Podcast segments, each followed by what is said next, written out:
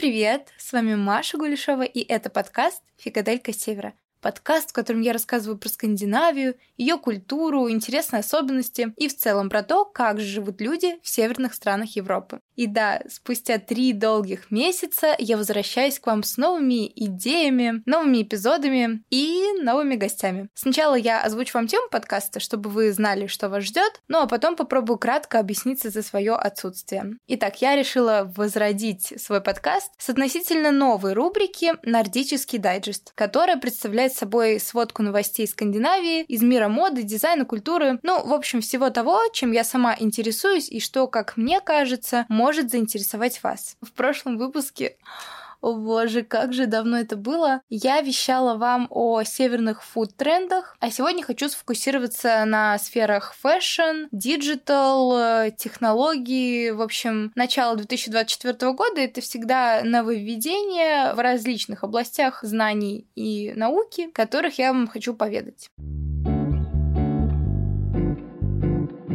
А теперь, наконец-таки, рассказываю, куда же я пропала на три долгих месяца. На самом деле, это очень длинная и запутанная история, и было несколько причин тому, чтобы я перестала записывать выпуски подкаста. Это был ноябрь, я помню, что погода начинала на меня давить. Я учусь в высшей школе экономики, я только отошла от осенней сессии, как тут же надо уже было готовиться к зимней. В целом был довольно напряженный период в учебе. Плюс на тот момент у меня была работа, я работала контент-менеджером в бренде Nada Heads. Это бренд вязаных аксессуаров, и работы там тоже было не в проворот. Я вышла на новую для себя должность, я занималась там пиаром, что вообще мне не свойственно. Я от любой своей работы тогда, от любого своего проекта получала незамедлительный фидбэк. Будь то оценка, заработная плата или лайки в Инстаграме, я также активно продолжала вести блог, как делаю это сейчас. А подкаст — это такая история, где ты получаешь преимущество в долгосрочной перспективе. То есть у тебя тратится огромное огромное количество энергии на то, чтобы записать один выпуск, его выложить, и только потом потихоньку он начинает набирать обороты, и ты начинаешь получать обратную связь, и то она, конечно, не сравнится с той, которую я, например, получаю в Инстаграме от своих постов и сторис. И, собственно, это и послужило, наверное, главным демотиватором, то, что я не получала какой-то отдачи, хотя, безусловно, статистика росла, она просто сносила мне крышу, взрывала мне мозг, потому что то количество прослушиваний на моих выпусках, которые я видела, оно меня поражало до глубины души, и все близкие меня, конечно же, в этом поддерживали, но плюс я понимаю, что я живу в Москве, и я долго не могу говорить про Скандинавию, в которой я не нахожусь. Да, конечно же, интернет это такая вещь, где ты можешь найти все, что угодно, но в определенный момент у тебя пропадает запал, огонек, потому что ты понимаешь, что темы исчерпывают себя, что что-то ты не можешь донести, потому что это аудиоформат, все-таки подкаст это очень такой специфический классический формат медиа, где ты не можешь э, визуализировать какие-то данные, а воспринимать их только на слух. Вот, как-то я отошла от этой истории, а на самом деле я уже через месяц хотела снова вернуться к записи подкастов, но тут другой фактор появился, что мне стало страшно возвращаться, потому что я подумала, что, о боже, что обо мне подумают люди, что я их кинула, что я их бросила, возможно, они меня забыли, возможно, им уже вообще не нужен мой подкаст. Ну и включился мой любимый синдром самозванца, самозванца, который преследовал меня вплоть до середины января. Но в середине января я поговорила с очень важными мне людьми о том, что Новый год прошел, надо думать. Я больше не работаю контент-менеджером, у меня гораздо больше свободного времени. И надо бы возрождать то дело, которым я очень сильно горю. Я думала, в каком формате мне к вам вернуться. Возможно, телеграм-канал или какой-то аккаунт. Но потом решила, что, наверное, я хочу закончить второй сезон точно еще традиционным его видом, это подкастом. Я решила, что я хочу больше звать гостей, и такие люди у меня появились, к счастью, на примете, так что в скором будущем ждите очень интересные выпуски с людьми, которые были в Скандинавии, либо которые очень много знают про определенные скандинавские аспекты жизни. Вот. На самом деле очень рада своему возвращению, очень рада, что вы меня примете обратно и будете с радостью слушать новые выпуски. А куда потом судьба заведет Фикадельку Севера, я, если честно, пока сама не знаю, но, возможно, из этого проекта вырастет что-то большее, чем просто подкаст. Возможно, это будет какая-то платформа, возможно, это будет мой личный соло-подкаст, где я буду делиться не только какими-то фактами о Скандинавии и нордических странах, но больше буду углубляться в себя, в терапию и уходить во что-то более остро социальное. Вот. Так что надеюсь, что вы будете меня поддерживать. В любом случае, ваша обратная связь для меня безумно ценная. Пишите мне в директе. Я знаю, что вы там меня находите в Инстаграме и пишете всякие прелести, невероятно теплые, приятные слова, от которых у меня расширяются зрачки, и я расплываюсь просто в улыбке. И спасибо вам за это большое. Я вас очень сильно люблю и приятного прослушивания. Начну, наверное, с такой подводки, как статистика из глобального индекса инноваций. В общем, что она нам показывает? Что Швеция является второй по инновационности страной в мире, уступая только Швейцарии. Вот этот индекс, который провела Всемирная организация и С-организация ООН, она ставит Швецию впереди таких стран, как США, Германия, Корея и даже Китай. И на самом деле это дает нам представление о том, как работает страна. Швеция, она очень хорошо преуспевает в создании активов знаний. Ну, то есть не материальных материальных активов, и они очень умело пользуются правами интеллектуальной собственности. Они, на самом деле, шведы очень много инвестируют в исследования, и они стремятся сделать уровень своего образования максимально качественным. Наверное, ключевой причиной успеха Швеции в инновациях можно выделить то, что они очень искусно используют хорошие идеи, которые создаются, и превращают их в конкретные продукты и услуги, которые потом выстреливают на рынке. Вспомним ту же Икею, тот же Spotify и так далее. Так, и первое, о чем мне хочется рассказать, это пилотный проект цифрового паспорта продуктов для более осознанного шопинга. К 2030 году паспорта цифровых продуктов будут обязательными для текстиля в Европейском Союзе, что позволит потребителям получить доступ к информации о климатическом следе, об углеродном следе продукции, какие-то данные об устойчивости, чтобы делать более осознанный выбор. На самом деле, почему решили изобрести такую штуку? Потому что возникла необходимость доступа к информации о продукте по всей цепочке создания стоимости между всеми субъектами, которые участвуют в жизненном цикле продукта. То есть это производители, это там розничные торговцы, потребители, ремонтники. И эта часть так называемой зеленой сделки, она включена в директиву по экодизайну для устойчивых продуктов. В общем, если объяснять нашим простым языком, то правила требуют, чтобы почти все продукты, которые размещены на европейском рынке, они имели как бы свой паспорт, который предоставит надежные, точные данные об устойчивости, вот прям вот до самых маленьких компонентов, чтобы повысить прослеживаемость и облегчить вот эту вот циркулярную, ну, круговую экономику. И первые сферы производства, сферы промышленности, которых это коснется, это будет текстиль, электроника, батареи. На самом деле, я буквально недавно недавно видела в телеграм-канале, я подписана на девушку, которая вещает о моде, и она выложила какой-то кардиган, честно не помню бренд, где она выложила этикетку,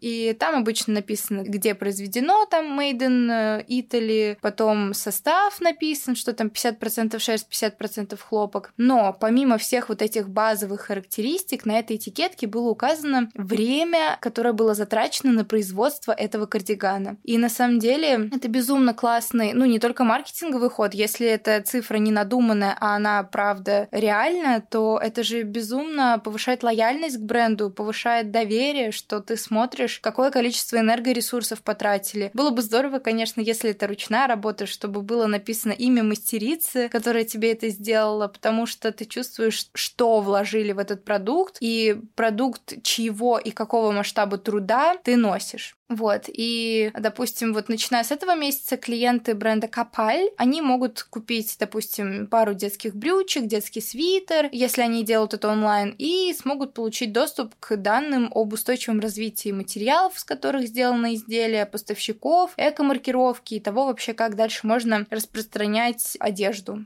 Еще одним важным пунктом, который будет в этом паспорте, указывать информацию о том, как перерабатывать вещи, потому что это тоже вопрос, который тревожит многих, особенно что касается одежды и электроники, потому что вроде бы просто выбросить на мусорку нельзя, но с другой стороны, как правильно утилизировать тоже мы не знаем, и поэтому это все усложняет обслуживание электроники, повторное использование, ремонт, переработку. И так с помощью такого паспорта у потребителей будет доступ к этой информации, которая дает представление о том, что вообще делать с продуктом, когда он тебе надоел.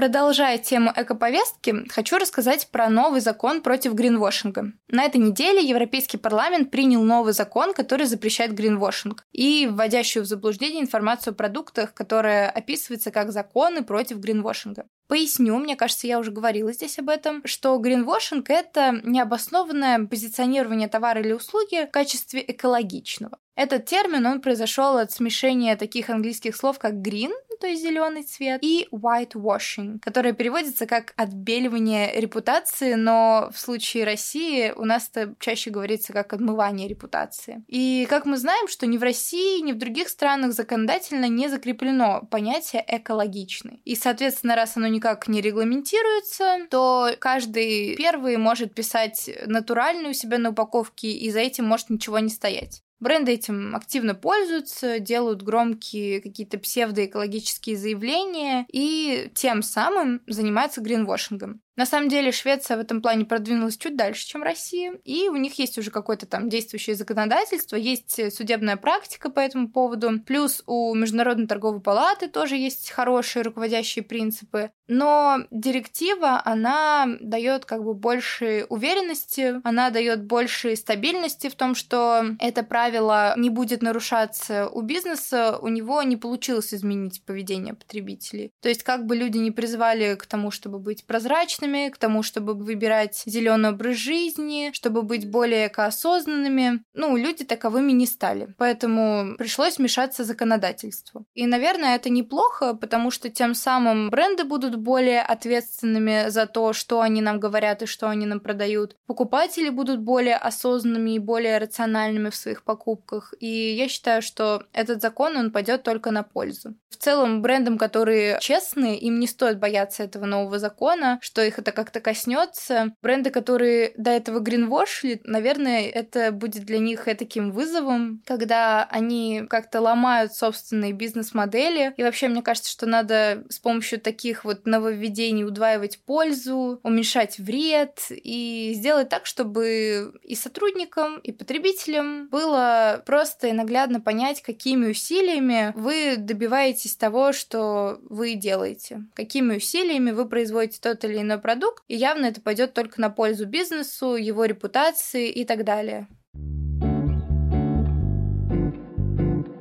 Так, ну все, мне кажется, мы стали максимально осознанными и экопросвещенными, насколько это возможно. Поэтому предлагаю переместиться в сферу, которая наоборот мешает зеленому образу жизни, а именно fashion. И сейчас я хочу рассказать, я нашла очень интересную статью от скандинавских ученых об ориентирах fashion-бизнеса в 2024 году. Первое, это, конечно же, искусственный интеллект, но куда же без него? И если вот, мне кажется, 23 год это был год, где мы пробовали открывать для себя какие-то возможности искусственного интеллекта. И на самом деле, мне кажется, уже половина рынка так или иначе задействовали в своем производстве, либо в своем контенте генеративный искусственный интеллект, то в предстоящем году он явно станет одной из ведущих технологий, которая сможет продвинуть бренды далеко в процветающее будущее. На самом деле, очень много сценариев использования, потому что я знаю, что многие генерили себе какие-то сэмплы звуков, какие-то сэмплы моделей, какие-то посты для Инстаграма, программа, то есть в плане визуализации. Потом я видела еще забавный рилс, что ИИ уже делает реснички. вот, и это тоже, конечно, это, это крипово, если честно, выглядит. Я бы не хотела, чтобы мне реснички или бровки делал робот огромный, типа лежать под какой-то машиной, которая непонятно что сломается, и вдруг она еще током начнет биться. Ну, не знаю, ну, может быть, это у меня какие-то предубеждения, но, в общем, искусственный интеллект, и больше об этом ничего не надо говорить. Второе, это уже больше касается моей специализации, а именно брендинга. И, как говорят специалисты, 2024 год — это год не продукта, а бренда. До этого мы с вами наглядно видели, что царил маркетинг производства, когда делали фокус на продукте, на том, как он делается, а сейчас же восторжествует маркетинг бренда. И 71% руководителей моды, они заявили, что они будут увеличивать свои бюджеты на маркетинг бренда, и на самом деле это довольно значительно значительное изменение по сравнению с предыдущими годами. Я думаю, что всем понятно, с чем это связано. С потребительским сдвигом, когда долгосрочные отношения между брендами и потребителями становятся более важными, в этом больше ценности. Я это наблюдаю по своей работе. Кроме того, что я веду подкаст, я также веду блог в Инстаграм, и я регулярно соглашаюсь и провожу сотрудничество с различными брендами, и я заметила, что они хотят работать на долгосрочной перспективе, то есть они хотят не просто одноразовых контактов, а каких-то долгих, крепких, дружеских связей, когда бренд возвращается к тебе снова и снова за рекламой, когда ты бренд светишь у себя несколько раз, то повышается доверие, кажется, что человек действительно им пользуется, и в моем случае это действительно так. Все продукты, которые мне приходят на рекламу и которые мне нравятся, я активно использую, начинаю дарить подружкам, таскать с собой везде, и это просто невероятная любовь. Возвращаясь к потребителям и почему же сейчас важен не столько продукт, сколько бренд и его философия, то, что потребители, они присытились, они устали от рекламы, от постоянного спонсорства, и сейчас, я бы сказала, более предпочтителен такой реагентный, аутентичный, точечный маркетинг, который прямо напрямую обращается к потребителям.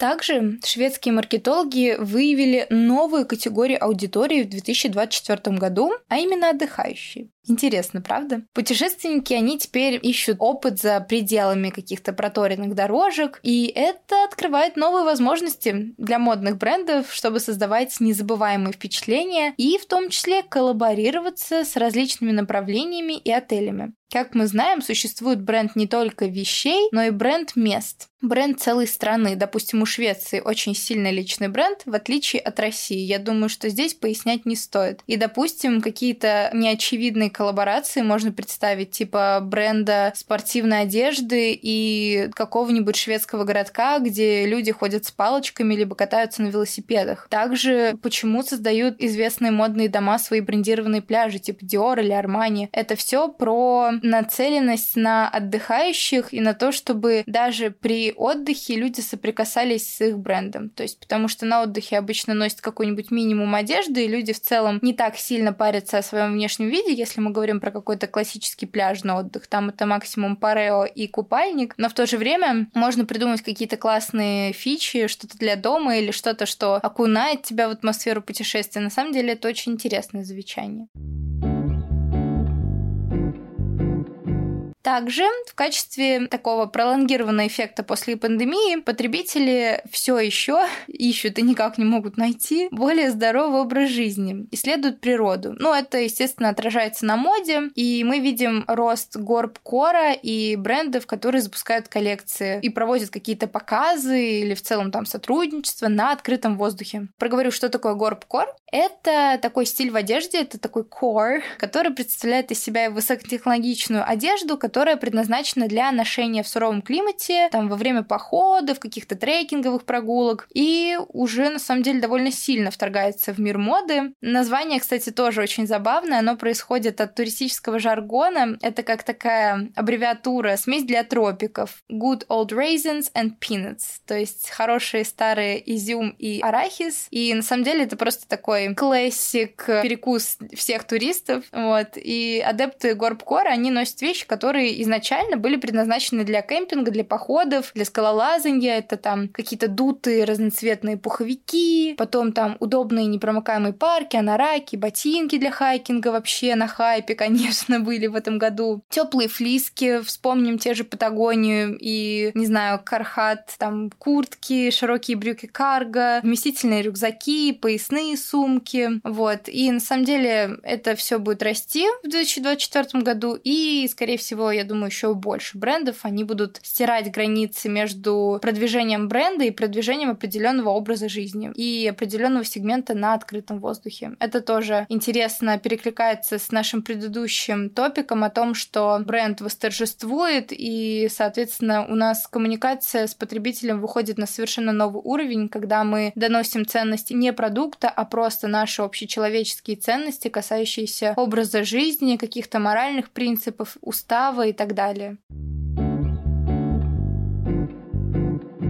Далее хочу рассказать про шведский стартап, который использует виртуальные гардеробы и местные мини-фабрики, чтобы предложить, опять же таки, более сознательную, готовую одежду. В общем, есть такой бренд Tini, и он специализируется на создании вневременной повседневной одежды. Она предназначена для длительной носки, и производится она по очень интересной и очень эффективной масштабируемой модели производства. Есть Тини, она же возглавляет отдел дизайна, и она такой человек, который очень экотревожный, очень волнуется о том, как индустрия моды влияет на окружающую среду, но ничего с собой поделать не может и продолжает работать в этой индустрии. Но она решила, раз уж она этим занимается, то будет заниматься этим максимально ответственно. И вместо того, чтобы соответствовать какой-то традиционной роли модельера, она сделала некий шаг назад, и она сильно уменьшила масштаб производства, она приняла простоту и и поставила под сомнение статус-кво. Очень интересно, она как бы сделала такую шаг и инициативу в сторону изменения модного ландшафта, то есть она пошла против каких-то общепринятых правил и начала свой бренд всего лишь с трех моделей, минимального количества ткани, и делала одежду, которую она сама вот искренне любит, которую она считает необходимой в гардеробе. Такой подход, он позволил ей создать беспроигрышное решение, и которое уделяло приоритетное внимание внимание как какую-то ее личной пассии удовлетворению, так и экологической ответственности. Важно заметить, что каждое изделие, оно сделано оригинально в Швеции, и самое интересное, что меня зацепило, их ателье, которые являются мини-фабриками по производству, они, помимо этого, являются еще и демонстрационными залами для коллекции. То есть, когда ты покупаешь вещь, то ты начинаешь взаимодействие с ней с посещения одного из ателье, то есть ты видишь, как вещь, подобно твоей или даже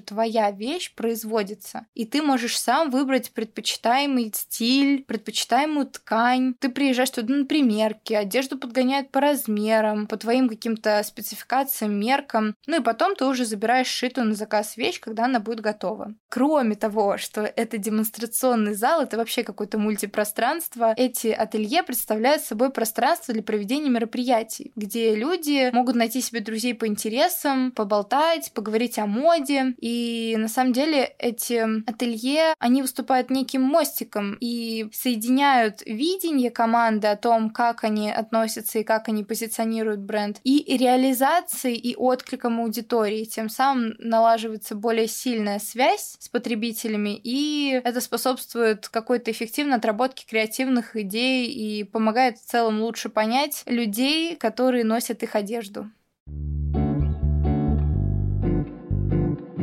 Также я нашла интересное интервью исполнительного директора Минтель, который поделился тенденциями в области красоты и личной гигиены, на которые стоит обратить внимание в 2024 году. Первое — это у нас идет утонченная красота, и, как мы знаем, в целом в Скандинавии пропагандируется стиль лагом, стиль slow living, то есть тишина, замедление, спокойствие, отсутствие визуального шума в своей жизни, информационного, и в том числе визуальный шум, он заключается в обилии каких-то приукрашений украшательств в обилии макияжа, косметических процедур и так далее. И они уже несколько лет активно продвигают такую тенденцию на рынке, как тихая красота. То есть, когда у нас идет акцент на качество ингредиентов, на доказанной эффективности продуктов, на уверенность в том, что простота привлекательна. Также исследование показало, что потребители сейчас отдают предпочтение не столько какому-то красивому внешнему виду, сколько делают акцент на том, что внешний вид должен быть здоровым и отдают предпочтение предпочтение хорошему самочувствию. Им важно ускорять какую-то силу связи разума и тела. И в целом сейчас активно развиваются такие сферы наук, как психодерматология и нейрокосметика. Ну и, соответственно, все тут же вспоминают опять про искусственный интеллект, который должен произвести революцию в индустрии красоты. Ну а в целом, о чем этот тренд, утонченная quiet beauty? О том, что потребители все чаще и чаще ищут продукты, когда в приоритете эффективность эффективность и функциональность без излишеств, когда переплетается красота и какое-то ваше ментальное здоровье, психическое благополучие, когда вы оздоравливаете свою кожу не только снаружи, но и изнутри. И все это подталкивает индустрию к тому, чтобы заниматься и разрабатывать нейрокосметику. Например, есть э, бренд Kagom, э, в общем, это производитель фруктовых соков, и в 2024 году они запускают свой бизнес Inner Beauty, который производит косметику с этими соками. Соответственно, ты можешь эти соки употреблять внутрь и тем самым оздоравливаться изнутри, типа там детокс, витамины, все дела. Но эти же витамины ты можешь наносить на кожу и тем самым оздоравливать свою кожу как бы внешними какими-то способами. Это на самом деле очень классно. Я бы с удовольствием последила за этим трендом, куда он пойдет и какие невероятные коллаборации нас ждут. Так что буду в повестке, буду в контексте и буду с вами обязательно делиться своими какими-то находками.